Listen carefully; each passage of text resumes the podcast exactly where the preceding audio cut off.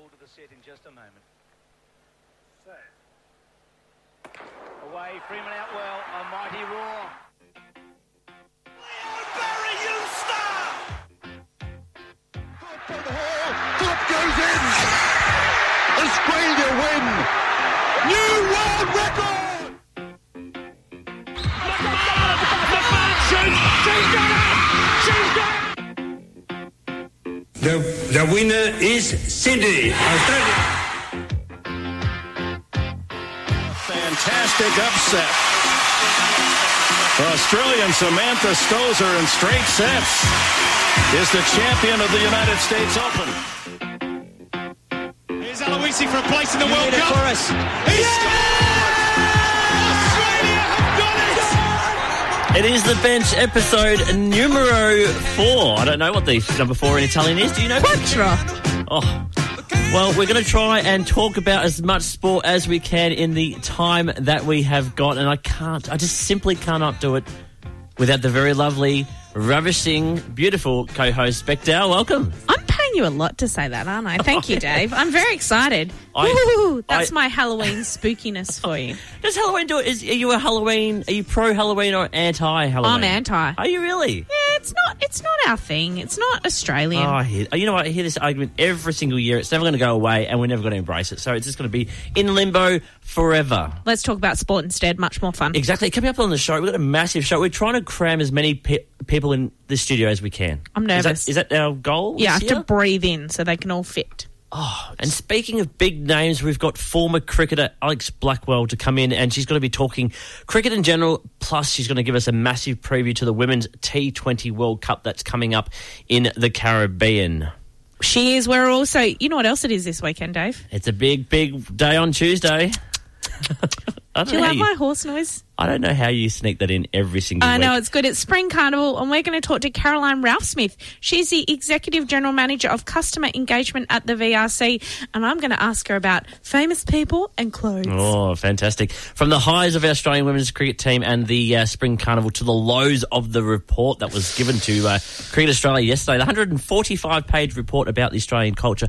And we've got Steve Georgakis, who is from the University of Sydney, joining us to uh, talk about exactly what is going on and where cricket is going to. I've got strong views. I know, everybody strong does. views. Well, it all started with the bowl tampering. And now it's finished with the review. But what are we going to do with the review? Well, hopefully somebody in the world has a solution. And also, we're talking to Ryan Storr, who is a lecturer at the University of Western Sydney. Um, he's going to be talking about LGBTI supporter groups and uh, you know the benefits of those. And uh, I think uh, cricket teams are looking for some groups as well. So you know, That's my cricket noise. we'll try and do as much as we can to help everyone out tonight. If you want to get in touch, you can simply text us 0427 Joy 949 or you can email us. On air at joy.org.au. You know what it's time for, David? Go on, Beck. It's time for the sports wrap. Thank you, David, for that wonderful music. And Winks, she's done it again. She has. Everyone's favourite horse, Winks, well, yours, mine, and Bruce McAvaney's at least, created history at Moonee Valley on Saturday when she won her fourth Cox Plate. And my goodness, she made it look easy. She barely cracked a sweat. Does the jockey even use a whip with Winks? As she came around the corner, that last bend onto the straight, I thought, is she going to engage in this race at some point? She was just walking along, looking at the flowers. But anyway, look, there is some talk this week she might be nearing retirement, but she's on track for her 30th win, so I hope she at least holds out for that. This week, though, Racing attention is going to turn to Flemington for the Victorian Derby on Saturday and the Melbourne Cup on Tuesday. It is massive. And last week on the show, we spoke to CEO of the Grand Prix Australia, Andrew Westacott, who got us excited about the Phillip Island MotoGP. And the uh, the favourite, Marc Marquez, fell off in a very uh, awkward incident. Well, and Andrew convinced us that Marquez was going to be the easy winner. Well, he had all the he had all the rights to say that Marquez is going to win. He was a short price favourite, but uh, you can't help if somebody's going to knock your motorbike and you're going to fall off. Well, the winner was a Spanish rider with, I think, one of the greatest names in sport, Maverick Vinales. Mm. Vinales, perhaps. So I think Westacott he predicted I think the English guy Crutchlow to finish second, who didn't race due to an injury, and our Jack Miller to finish third, which didn't he didn't finish third, but I think he raced well. He led for a bit of the race, so uh, good luck to Jack on the future MotoGPs. Well, we'll bring that up with Andrew next time we talk to him. But you know what else happened this week in soccer? And Katie Lambeski told me last week I'm allowed to call it soccer. I don't have to call it football. But Football Federation Australia's chief executive David Gallop urged all Australians to get behind the bid to host the 2023 Women's World Cup. I mean, how amazing. The Matildas are excited, we're excited, women's soccer's excited. The campaign Get Onside was launched on my. Oh, I like that because offside. I just got that. Was launched on Monday morning in Sydney. And to support the bid, go to osbid2023.com. I already have. I've launched. I've uh, signed on, so I'm on side. I'm getting going to on do it very soon. Yeah, you got to do it. Um, and speaking. Uh, World Series baseball, a massive event, and the Americans take it so seriously. But Boston Red Sox, they are just simply far too good, and they've won the World Series again for the ninth time, beating the LA Dodgers 4 1 in the playoff series. Steve Pearce was named MVP of the playoff series, hitting the ball out of the park a few times. Surprisingly, Pearce has changed clubs nine times. He's actually changed his clubs nine times since his debut in 2007.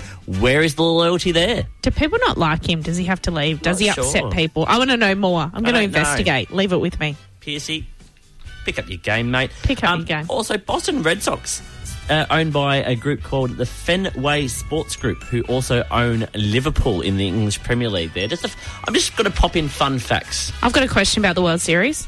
Why is it called the World Series? the world doesn't play in it. Uh, let me just say one word: the Americans. I'm going to call it next year. We should call it the World AFL Grand Final, Yeah, we should exactly. the AFL World Yes. Championship. Get on to Gil. Tell him to change the naming rights. I'm going to call Gil. Also, or invite the Melbourne Aces to the World Series. There's an idea. There is an idea. Oh no! One last topic for the sports wrap is my poor Manchester United. Oh. They, they actually won on the weekend against Everton 2 1, but mind you, they are struggling. The almighty Manchester United that I grew up with no longer exists. And why? Because of one man, Jose Mourinho. What's he done, David? Well, he's the manager, and he's really brought Manchester United down to the ladder position of eighth, which Manchester United, to me, is one of the most successful Premier League ti- teams in the history. And we haven't won a title in quite a few years, and we're actually going backwards at the speed of light. I'm sure Jose would be very pleased to hear your views on him. However, the board has said that they're going to back him in January in the transfer window and uh, give him a bit of cash to splash. My opinion is, I don't think he's going to last to January. So Well, you heard it here first, friends. You heard it here first. So we've got Alex Blackwell talking cricket. We've got Caroline Ralphsmith talking spring carnival. Steve Georgakis talking about that cricket review that was handed down the other day. And also we've got Ryan Storr in to talk about LGBTI supporter groups within the sporting environments. Stay tuned. You're listening to The Bench on Joy 94.9.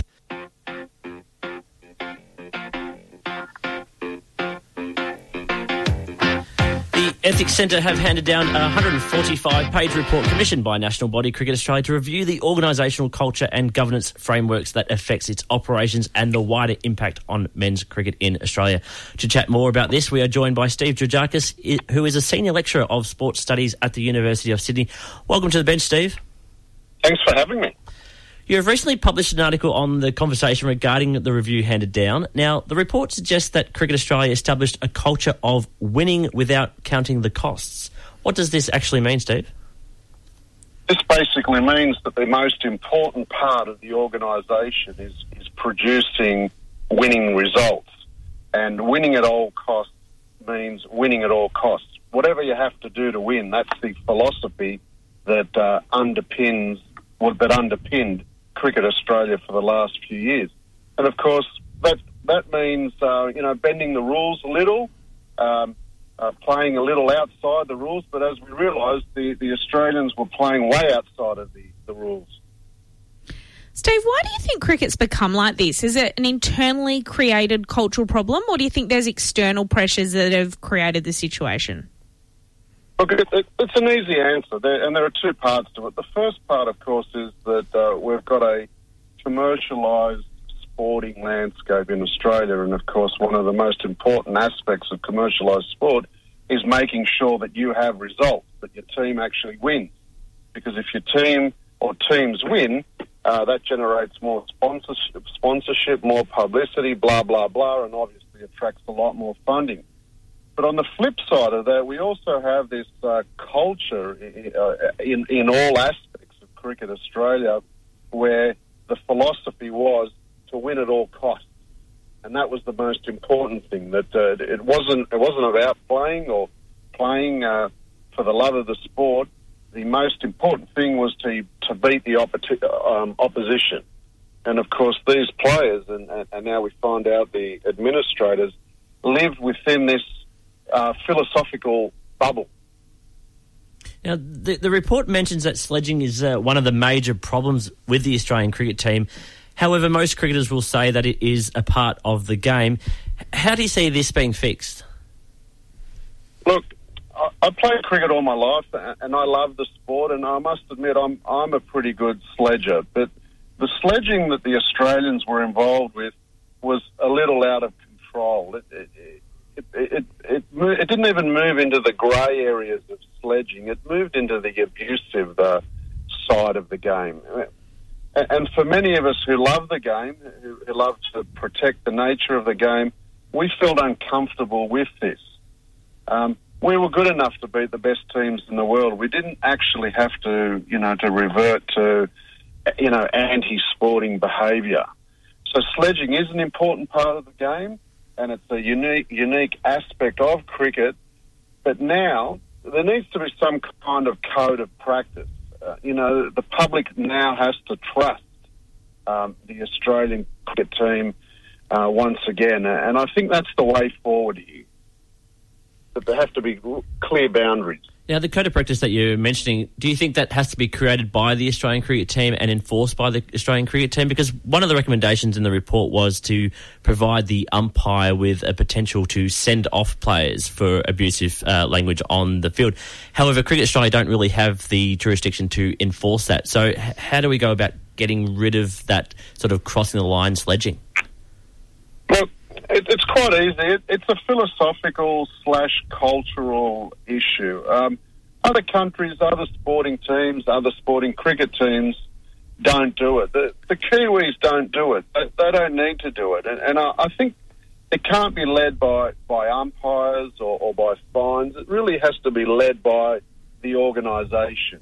Um, and once the organisation makes a decision and says, listen, this is what um, is uh, acceptable sledging, this is what is not acceptable sledging, well, the problem will be eradicated. But but, but there are grey areas at the moment. Nobody wants to a- a- address the issue in a sustained manner up until obviously yesterday. Steve, one of the things that's been really part of the conversation um, that I've read since these report's came out is referring to, you know, the punishments that Smith and Warner and Bancroft got for their roles in the ball tampering scandal.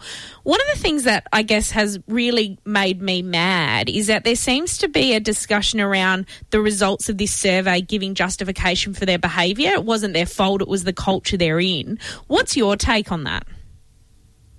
Look, the the bans can never be overturned, and I think that's at the moment that's coming from the uh, Australian Cricket Players Association, and obviously they represent the players, and you can understand that. But to to have the public believe in the sport once again, the, the one year bans have to stay, and, and I'm sure they will stay. Now, regarding the punishment that the three players were given, they were punished. I mean, the real issue now is um, we've got a report which actually says that the administrators themselves, uh, you know, turned a blind eye to this. In many ways, created the, the, the atmosphere there so this this stupid ball tampering thing could occur. So the players are to blame. The, the captain and the vice captain are to blame because they picked out a player who they thought the, the cameras wouldn't focus on. But now it's time for the senior administrators to, to perhaps, you know, fall on fall on their swords. I mean, where where does the where do you draw the line though between that culture and that and the administrators and these being grown men who are getting paid hundreds of thousands, probably millions of dollars a year in the case of Warner and Smith, to be one hundred percent accountable for their own personal actions and the actions of really bullying, if you're going to call it that, of Cam Bancroft. Hundred percent, and like I said, they, they've been punished, and I think the punishment they received was, was fair. I mean, the real issue now is that the cricket administrators, you know, Sutherland, who's no longer there, they allowed this philosophy. You know, the leadership was poor; it wasn't strong enough. They didn't address issues associated um, with um, you know the culture of the team and, and and some of the things that we're reading about now. And the reason why they never addressed it is that their leadership was obviously weak as well. And that's the real disappointing aspect of all of this. Some of these administrators, you know, and, and many of them are from the business world, you know, their reputations aren't really tarnished, but the players' reputations are. We are talking to Senior Lecturer of Sports Studies at the University of Sydney, Steve Georgakis, who has recently written an article on the conversation regarding the review on Australian cricket. Now, Steve, cricket has always been held very highly here in Australia, uh, to the extent of the captain being regarded as the second most important job in Australia, other than the uh, the Prime Minister. How can cricket be fixed, and is it going to be a quick, quick solution? Look, I've been reflecting on this all day, and the real issue for cricket now is that it doesn't want to be seen in the eyes of the Australian public as being another, you know, you know, inverted commas, you know, corrupt organisation like you know, like the banks or, or any of the other, you know, scandals that we're we're finding out about in, the wider community. Cricket's always held this really privileged place in in, in our society. It was a, a sport that was supposed to teach um, initially boys and men about uh, you know life skills, but now we find lots of girls and women playing the sport. So it still has this you know cultural importance. It's a great definer of who we are as Australians. And of course, if its reputation isn't lifted, and if we don't address you know these issues related to sledging and you know and you know player behaviour and all that kind of stuff, its its significance in our society will start to you know to, to deteriorate in many ways, and it's very disappointing when you you talk about the the captain of Australia having such an important place in our society and. Ricky Ponting is out there, you know, promoting all these sports betting agency that uh, he's involved with. I mean, all of these issues are problematic for, um, you know, for believers of, of this great game of cricket. Well, Steve, thanks so much for joining us. We really appreciate your time, and I guess we look forward to seeing where cricket can go from here. Okay, thank you for having me. Thanks very much. That was Steve Georgakis, Senior Lecturer of Sports Studies at the University of Sydney. You're listening to The Bench on Joy 94.9.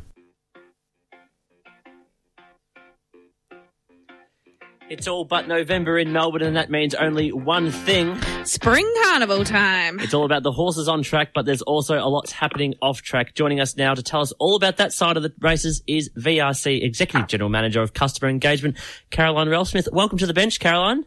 Thank you very much. Firstly, for those who live under a rock, what are the big days on the Spring Carnival calendar we should know about? Uh, the big days that you should know about are firstly AAMI Victoria Derby Day coming up this Saturday, um, Lexus Melbourne Cup Day, which of course is Tuesday, um, Kennedy Oaks Day, which is the following Thursday, and Emirates Stakes Day um, a week from Saturday. Just a couple Oh, of things. sorry, sorry. Let me can I just correct? Sorry, just a bad thing. It's actually now a brand new sponsor, Seppelt Wines for Stakes Day. Well, there you go. Big, big year for Seppelt's wines, isn't it? Exactly, exactly. Now, Caroline, if you'd seen a photo of him, you'd think I was lying, but Dave fancies himself as a fashionista. And we know fashion is one of the big aspects of Spring Carnival. Firstly, have you got any suggestions for us about what we should be wearing? And secondly, is there somewhere at the races we can enter a competition to show off our fashion? There you go. What a great question. Um, that look, my my feeling around fashion for the Melbourne Cup Carnival is to really just wear something that you feel sensational in, because I think if you feel great about how you look, you end up having a much better time. Um, you may or may not know now, you don't have to wear socks at the Melbourne Cup Carnival, which is something we changed a couple of years ago. So it gives you a bit more flexibility, um, especially for the men.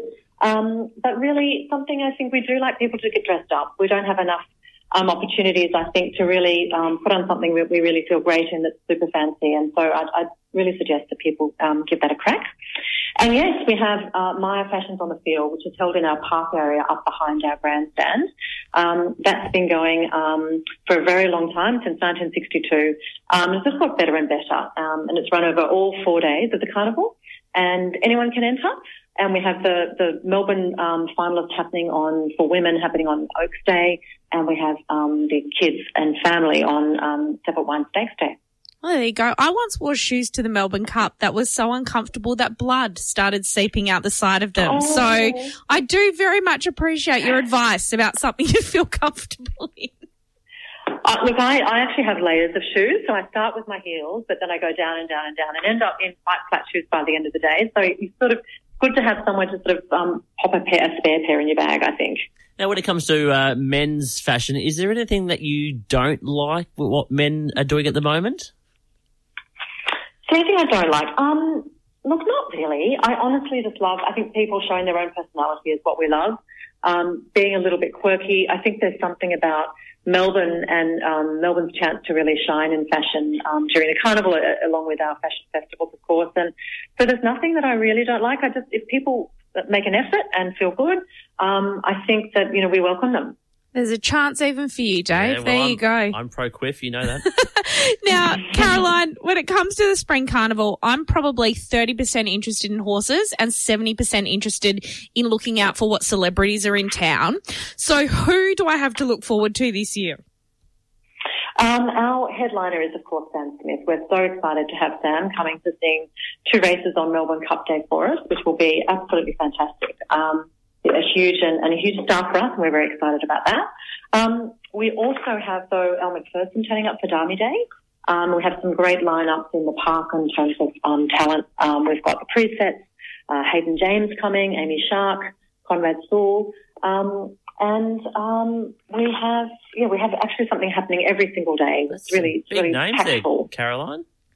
Yes, and we also have Dionne Warwick coming. So you may or may not know our, our advertising campaign features her song. Dionne Warwick is actually coming also on Melbourne Cup Day.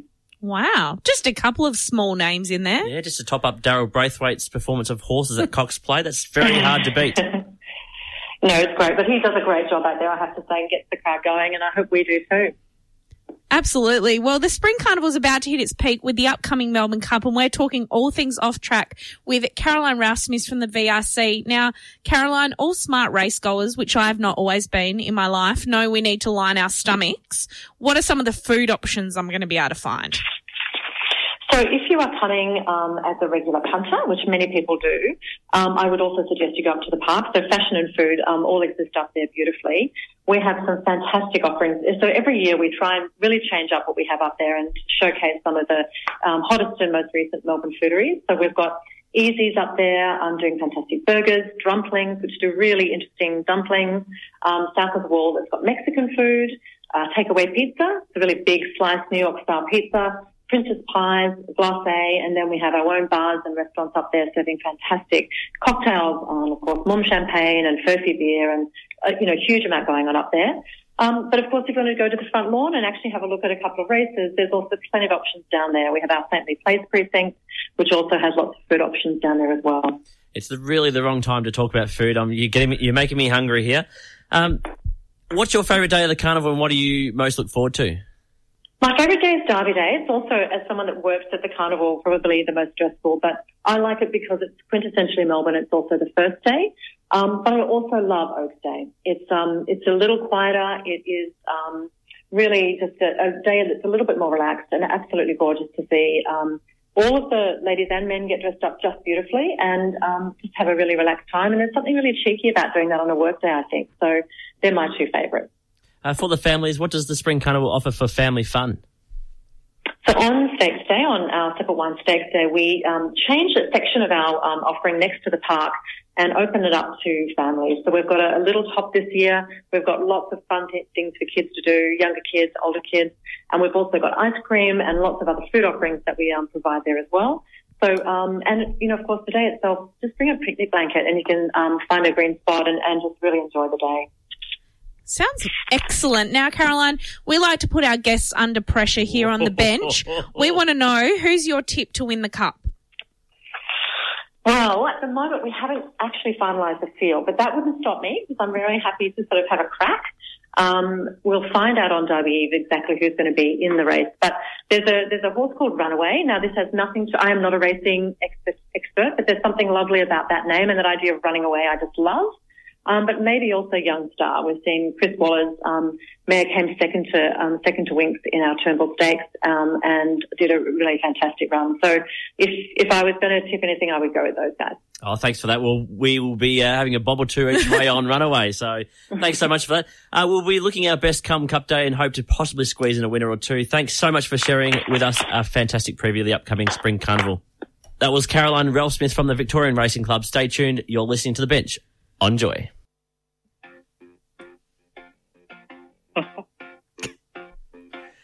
LGBTI supporter groups in the sporting landscape are becoming more common, which is great for inclusion within sport. And to chat more, we are joined by lecturer in sport development at Western Sydney University and co-founder of Proud to Play, Ryan Storr. Welcome to the bench.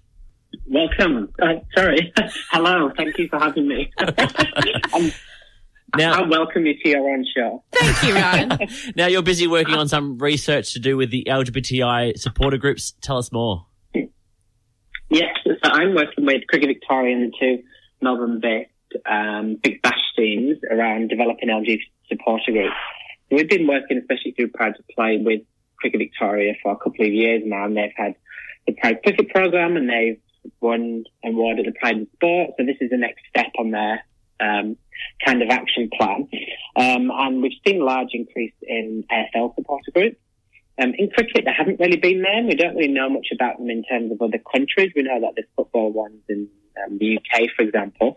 What we're doing, we, they commissioned us to do some research about basically how these supporter groups started in AFL um, and a little bit more information about the dynamics of um, why they're needed, what people get out of it, what the best approaches were in terms of working with the club and the administration. Um, and then hopefully, we're, well, we're going to produce a report for them basically to come up with like the kind of best practice and um, evidence base to help facilitate these in the Big Bash Club. Ryan, whether it's cricket or footy or other sports, how important is it to have these LGBTI su- supporter groups within sporting environments?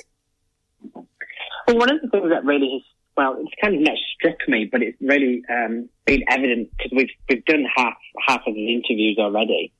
Um, these supporter groups are really important for these people because often they don't feel comfortable within the environment, and they've actually heard maybe negative stories, or they've heard a lot of um, abuse um, and homophobic language at football matches.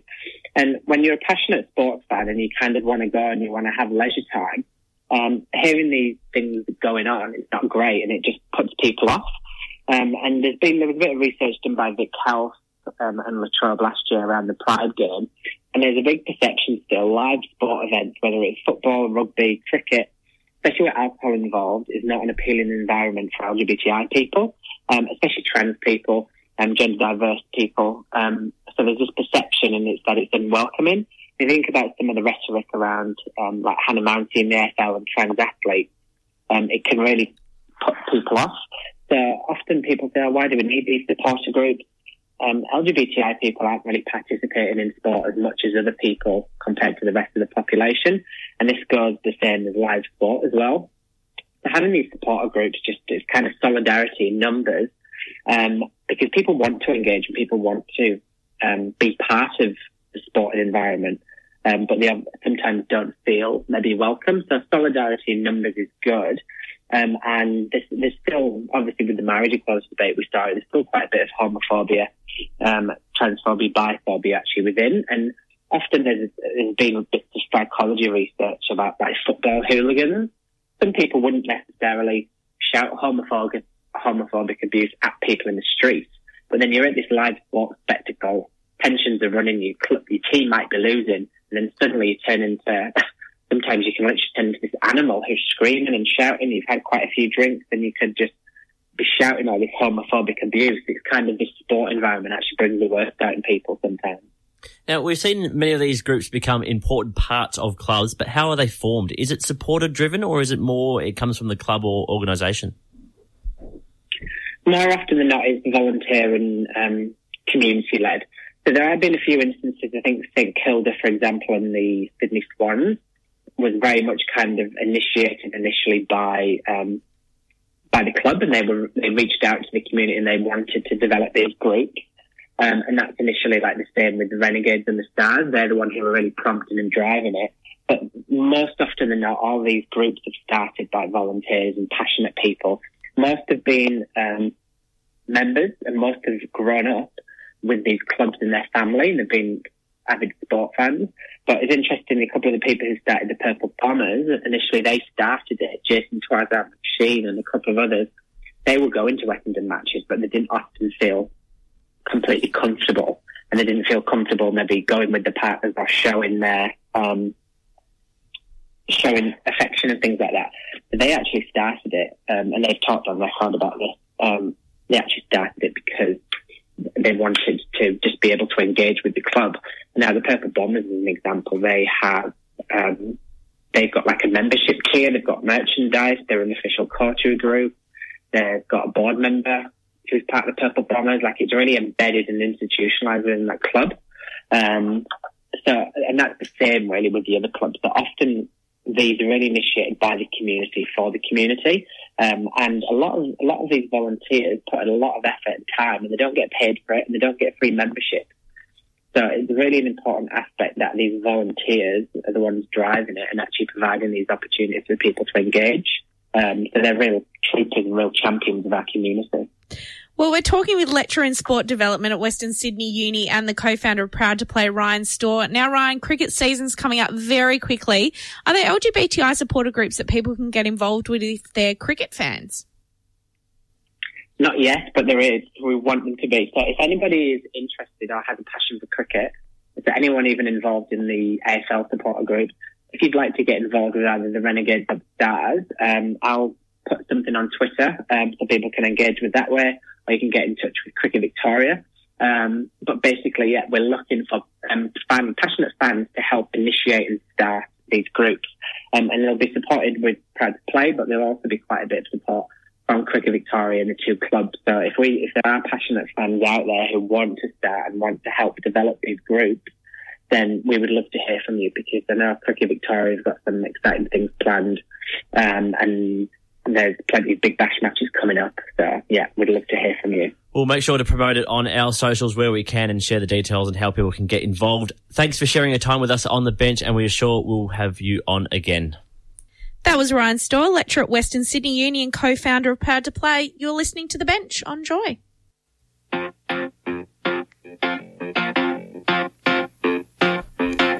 Women's T20 World Cup is just around the corner and our Aussies will be in the thick of it. To talk more on the line is former Australian cricketer and all-round cricket expert Alex Blackwell. Welcome to the bench. G'day, guys. Uh, women's cricket is kicking some great goals right now. How exciting is it to be involved in the game? Well, I think I've retired at the right time because there's so many things to be involved in now. I've been doing some coaching. I'm, at, I'm actually at cricket training right now, so you might hear stuff in the background. But I've been doing some coaching, some commentating. I'm sitting on the board of New South Wales, and I'm still playing. I'm captain of the Sydney Thunder in the Big Bash coming up. But yeah, really exciting with the World T20 about to start and our Aussie side. Many of my very good friends. Um, they're in great shape, and I, I do think they go in as favourites. They're, they're, ranked number one, and a big uh, rival will be England, I believe. Oh, you, are doing a lot in retirement. You're supposed to be enjoying yourself. It looks like you're doing more than what you were doing in your playing career. yeah, I have to sort of change my mindset around um, what preparation looks like because I've got other things going on, um, but I still do anticipate um, having a good big bash season, or that's what I'm intending to do anyway. So I'm, lo- I'm really looking forward to it. It's such a wonderful tournament to be a part of and to captain the side. Uh, it's going to be great fun. We've got a really good lineup. Many of the players will be returning from the World Cup, fresh off the plane and onto the field for the Big Bash. And hopefully our Thunder players are coming home world champions. Yeah. Well, not not Stafanie Taylor, who's playing for West Indies, but um, I think the Aussies will do really well. Now, you, you talk about the Aussies. They do kick off their World Cup campaign against Pakistan on November 9. And they're captained by Meg Lanning and will be featuring some big names, uh, Ellyse Perry uh, and also wicketkeeper Alyssa Healy. What do you think is the key to Australia winning the World Cup? I think it is how our bowling group sets up. I think our batting group is unbelievable. We, we bat so deep in the order um, with, you know, the likes of Ellyse Perry coming in at seven or something like that. And um, Sophie Molyneux, who opens the batting for her um, Big Bash side. Coming in at eight. So, look, um, batting I'm not concerned about. I'm, I, I am really interested to see how our young spinners step up against quality opposition. We've, we've just seen them against Pakistan in a three T20 series and they did very well. But they'll, they'll come up against those young spinners, Ash Gardner, Sophie Molyneux, Georgia Wareham will come up against higher quality batters in the likes of, um, well, you got Stafanie Taylor, you got Harmanpreet Kaur. So, yeah, I think that they're a young group. We've relied on our spinners heavily in the past, and uh, this is a new mix of, of young bowlers who will need to step up. And, and and leading into the World Cup, what's the atmosphere? Have you heard anything from the playing group? Is there a you know a swell of confidence heading into the World Cup? Uh, the group's in a good place from all, for, from all reports. Um, they're smiling a lot on the field. They're having a good time. Um, what I'm seeing is that they're quite uh, dynamic in in the way they're playing the game. They're adapting to different scenarios. When they're five or six down early in a T20 chasing, um, we've still got the batters to show that resilience and bring us home. So we, we saw some great results against New Zealand recently and also against Pakistan. And uh, what I like to see is the, the bowlers using a lot more variations. So they're using their bouncer, their slow balls and, and using Yorkers. So hopefully all the listeners understand all the different terms I've just used there. But basically, uh, you know, they're, they're showing their skill. They're not just bowling the same ball time and time again. They're, they're going to different options and keeping the batters on their toes. Yeah, sure. And you speak about the bowling uh, group. How does the Caribbean offer? What, what does the Caribbean, the pitchers offer the bowling group? Yeah. Well, first of all, uh, the Caribbean's an amazing place to travel to. Um, and if you're lucky enough to play cricket there, uh, they, they absolutely love it as a nation or a, a group of nations. Uh, there's often drums and music at the game. They've created a really great atmosphere and, um, you know, beautiful beaches, obviously, for a bit of recovery. But what you'll expect is uh, slow turning wickets. Uh, therefore, the, the group with the best spin attack, I think, will win the tournament. So that's why I've put such an emphasis on our young spin group. So there'll be slow, low wickets. We may not see as big a totals in terms of the batting because it'll be slightly harder uh, with that slow wicket, but they'll they'll love playing over there. That's for sure. And speaking uh, about the, we spoke enough about the bowling group, but the, the batting, Alyssa Healy seems to be firing on all cylinders at the right time. Could she become uh, our X factor in the World Cup? Oh, she's she's on fire at the moment, and um, I think one thing that's really gone well for her, she stepped up as captain of the, the New South Wales Breakers in, in my absence. Now that I'm retired, she's uh, she's taken the reins and, and doing a great job, and she's also um, lifted her own performances and her own fitness standards as well. I mean, she's always been a classy cricketer, but she's taken it up a notch, and I think that leadership position at New South Wales um, has has really kicked kicked on um, her motivation, and there's a lot more that we're going to see from her. She's still quite young, and um, yeah, she's showing great signs. Also, we've got Beth Mooney, who's uh, teaming up with Alyssa Healy opening the batting. She's a danger player, left-handed, and um, she's she's one to watch out for as well in this tournament. Now, there seems to be some cloud over the fitness of Captain uh, Meg Lanning. What's the latest with her? Is she expected to take up her spot in the World Cup? Oh, I think we'll see her play every match. She's pretty tough cricketer. Um, if, you, if you watched her play and lead the side in the, the World Cup 50 overs, she basically played with one arm. Her shoulder was pretty much um, hanging on uh, by a few threads, I think. So, um, no, I think this will just be a precaution, provide an opportunity for other players. Jess Jonassen coming back from injury, so they would have loved an opportunity to play her and resting Meg. I'm not sure what the niggle is all about, um, but I, I, I just think it's still looking good for the Australian side. And uh, in the World Cup, who do you think is the Aussies' biggest competition? Yeah, I think definitely England. Um, they've they've played really good T20 cricket for a long time. Uh, they know their game inside out, and uh, they've proven to be pretty tough to beat. Uh, and uh, well, we've got the record though. Um, we've got three T20 World Cup titles under our belt, and the players will be looking to make it a fourth. They will be favourites, so that that puts a little bit of pressure on. But close behind is England. We're talking with former Aussie cricketer and uh, now coach and doing a lot more off the ground, and Alex Blackwell here on the bench. Now, with the World Cup, uh, how do you feel about the health of um, women's cricket in Australia? Like, if we go to the pointy end of the World Cup, can we sustain success at the top level with the girls coming through the ranks? Oh, absolutely. We, we've had a real groundswell of girls-only cricket teams uh, playing in the Sixers and Thunder Girls Cricket League. Uh, there's been an explosion of numbers for that really young, younger age group, so from under 11 through to under 15. And what we'll expect to see is, with time, those numbers will filter through to grade cricket. So I've been going back to my grade team, university cricket team. I'm at Sydney Uni right now, we've just finished training, and the numbers look good. Uh, you know, even adults, adults coming back to the game because they've seen it on TV. So um, the health of women's cricket is, is, is excellent at the moment and uh, will only get stronger. Now, you speak about the health of women's cricket. Now, obviously, switching to uh, men's cricket with the report being handed down earlier this week regarding the culture within the men's team. Now, the, the report also said that, that it didn't affect women's cricket at all. Mm. But do you see women's cricket potentially making some proactive moves to ensure that uh, that a, a negative or a, a bad culture comes into the women's change rooms, in the locker room? Oh, look, I think I think we've had a real shake up in cricket generally. Um, so obviously, a poor incident that happened in South Africa got everyone's attention, and it, did show how important cricket is to the public here in Australia. And um, while the, the Australian women have had a wonderful record, their performances are outstanding, and they've always played in the right spirit and you know, great integrity. Um, you know, it's an opportunity for them to be proactive, as you say. Um, they've seen how a small, you know, it, it's easy to slip up and do the wrong thing.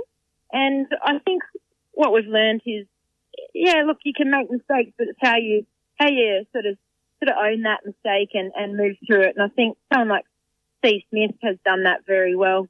And yeah, I, think we'll, we'll see Steve Smith come back to the game uh, a better person, um, through this uh, tough time, and, and he'll be a better cricketer too. I don't think he'll want this to be his legacy. So I reckon uh, one of the world's best cricketers we've seen will come back and show us even more on the field. And and with your role on the New South Wales board, what's the, the chat there? Is is it is that something that the New South Wales board are also trying to act on with the with the state teams? I think you know a significant report into culture uh, at the highest level um, is certainly something we need to be across and understand, and and um, yeah, have a have a look at how that how that impacts on us, and and um, it's an opportunity for us to make sure we we be proactive too with uh, what we're doing in New South Wales. Now we know that you've got a massive big bash uh, coming up uh, early next year. Um, what else is on for you over the summer? Will we be uh, seeing you uh, in the media? Yeah, I, I've been doing a bit of commentary for Fox Sports and absolutely love that. Um, I'm doing some radio commentary uh, for the men's international T20. So I really uh, look forward to that because you don't, you're not just a commentator on women's cricket. Like if you're a good commentator, you can probably commentate on on any cricket. So uh, I'm very early in my career. I'm only three games in, and um, I'm looking forward to doing more commentary. But the first and foremost sort of priority is is playing well for the Sydney Thunder, captaining them again in the fourth fourth WBBL. Uh, we won the first one, and uh, Sydney Sixers, our cross-town rivals, have won the next two. So we'd love to make it two all. Oh, okay, fourth, that's good. uh, and, and what are the fourth, uh, chances? Bash. Oh, very high. We've got a great side. Um, we we've performed well um, in every in every Big Bash. Probably not not the second one so much, but um, Sixers are obviously a strong side with a good history of success. So it would be Sydney Thunder and Sydney Sixers right up there um, as favourites. I would have thought. Um, and uh, yeah, I guess that shows.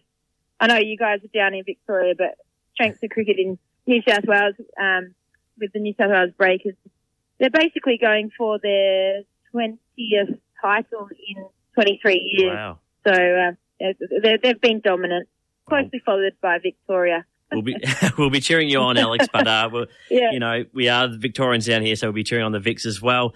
Um, yeah, we could that's fine. we could talk cricket forever. I love cricket. We uh, we love chatting about cricket on the bench. Um, we'll be cheering on the Aussies very loudly while they compete in the upcoming World Cup. Thanks so much for giving us time, and we hope to talk more cricket with you again. Great. Thanks a lot. That was Alex Blackwell giving us an insight to the Aussie women's cricket team chances in the World Cup that kicks off on November 9. You're listening to The Bench on Joy. Episode 4 is done and dusted for another day. Oh, what a ravishing show.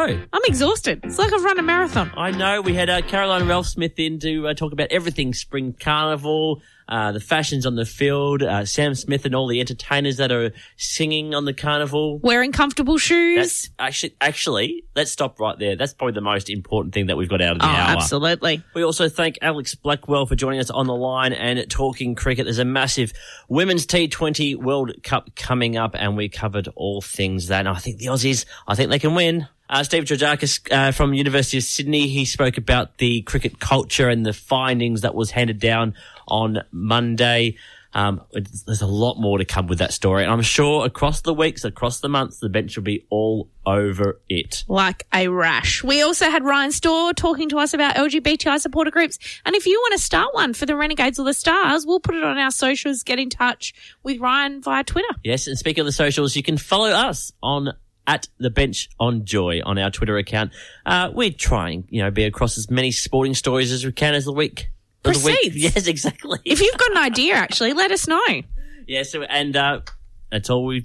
That's all we've got for tonight. Thank you, Lisbon. Thank you, ball boys. Game, set, match. That's it. Good night. You've been listening to the bench on Joy.